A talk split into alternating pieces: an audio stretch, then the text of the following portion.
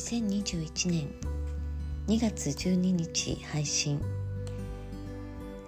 田切久美子です。今日もご訪問くださりありがとうございます。え今日は水亀座の新月、え今ね新月の真っ最中ですね。えー、4時頃までがそうなのかな、えー、それから魚座の方に移動するそうです。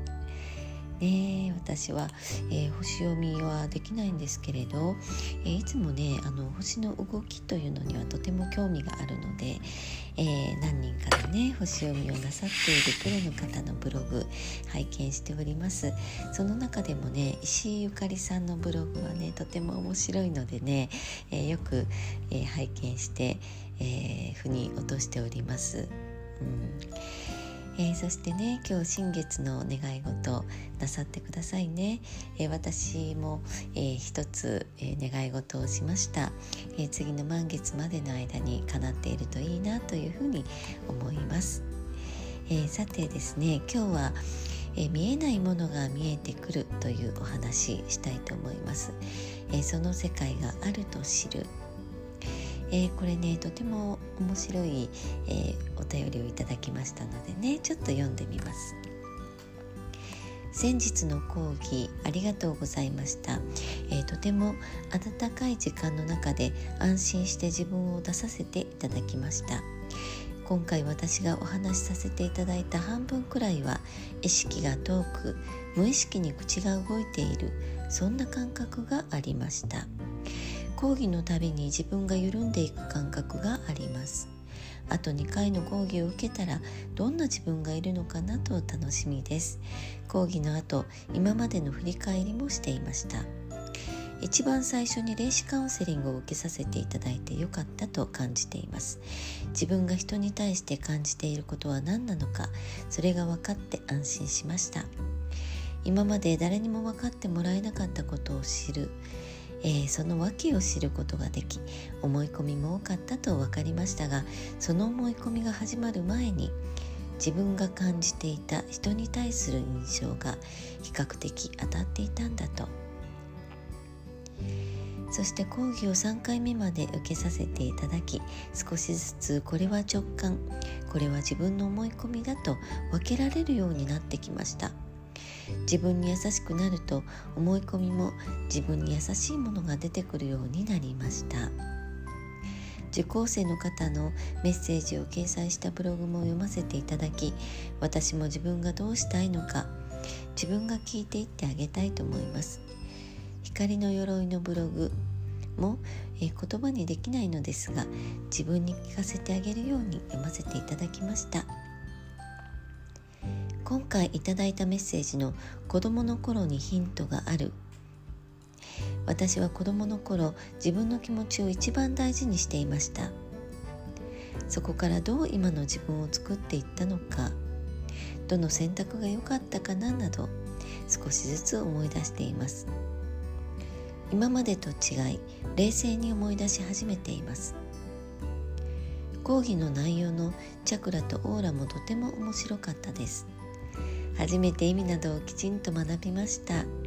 そしてこのお話を聞いてバランスが大事なんだと思いました。私は青赤が弱いと感じ赤は小物などの目に見えるものや身につけるもので補っていきたいと思いました。青は今まではできない足りないと開き直って拗ねている部分があると気づきました。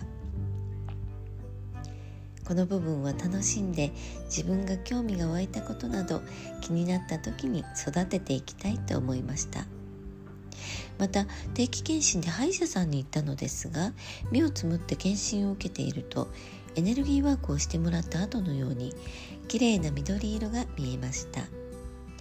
いつもなら太陽の光のせいかななど思っていましたがもしかしたら歯科衛生士さんのオーラだったのかなと思っています。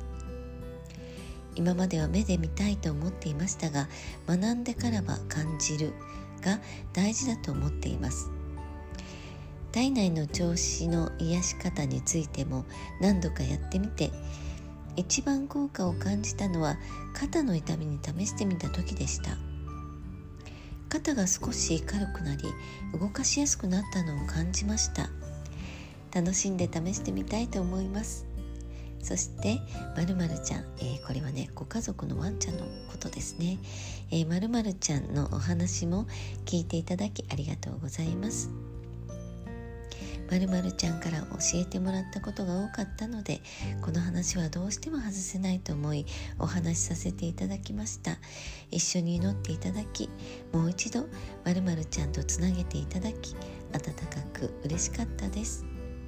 いつかまるまるちゃんが遊びに来てくれるのを楽しみにしています。えー、まるまるちゃんを思い出した時空の遠くの方で、えー、顔が浮かびました。今もどこかでつながっている気がしますと、えー、こんな風にね、えー、ご感想いただきました。温かな日だまりのようなご感想ありがとうございました。この方はですね、えー、魂学1期の受講生プライベートの受講生の方です、えー、プライベートの方、えー、時間の時にですねあのうん最近光の世界に戻っていかれた、えーね、愛犬えー、〇〇ちゃんというふうにねご紹介しましたけれど、えー、そのね存在の、えー、お話してくださいました。うんねえー、この方はですねあの特典の霊視カウンセリングを、えー、第1回の講義が始まるより前に、えー、受けておられました、えそして一度自分を更地に戻してから受講するというのをね選択されたようなんです、えタイミングは人それぞれ。この方にとっては、えそれがベストタイミングだったんですね。みんなそれぞれねベストタイミングがあるんです。いつがそうなのか考え出したらわからなくなりますよね。でもねあなたが思い立った時がその時と覚えていてください。えー、それでもね直前に迷いが生じる、えー、どうしてもゴーサインが出ない。そんな気持ちになったなら先に伸ばせばいいのです。合っている間違っているはありません。気持ちが高まってきてどうしてもそうしたいなと感じた時がタイミングと覚えていてくださいね、うん、自分の気持ちに沿ってください。えこの方ね、あのー、今までは目で見たいと思っていましたが学んでからは感じるが大事だと思っていますと、えー、体内の調子や調子の癒し方についても何度かやってみて一番効果を感じたのは肩の痛みに。試してみた時と書いてくださっています、えー、肩が少し軽くなったそうです。この方がねおっしゃる通りなんです。あの先入観を外してね五感で感じる。うん。言うは易し行うは形なんですけれどもえそれでもそのようにあろうと思ってさえいれば時を経ていつの間にかその感覚が身についている。こういう感じなんですよね、えー、手に入れたい得たいと焦ったりする必要はありません。ヒーリングはまずご自身に行うのが一番いいと思っています。その体感心地よさをねご自身で知っておく。そうして、えー、講義でねえー、学んでいただいたねお教えしたやり方で、えー、どなたかにしてみてくださるとね一層効き目があるかと思います、うん、まずはご自身に。これが大事です。講義の内容を受け止めてくださりね一つ一つをゆっくり、え、ご自身の内側と符合させていかれるご様子とても嬉しいです、え、ご自身が忘れていた宝物眠っていたいろいろな才能が目覚め始める。細胞が活性化しだす。その感覚を楽しんでくださいね、えー、大切なまるちゃん。えー、このね愛犬のお名前、えー、ここに書くことはしませんけれどもまるまるちゃんのご冥福をお祈りいたします、えー、第4回の講義でより一層深くご理解いただけると思います、え生きること死ぬこと、えこの世界観についてね詳しくお伝えいたします、えそしてこの方がね書いてくださっていた光の鎧のブログは、えー、ねあの頃の私に戻ってというタイトルで、えー、ブログに、えー、掲載しております、え、リンクを貼っておきますね、えまたよろしければご覧ください。今日もご訪問くださりありがとうございました。今日は少し早い時間にアップしてみました、え、それではまた明日。ご訪問ありがとうございます。良き一日を。ではまた。バイバイ。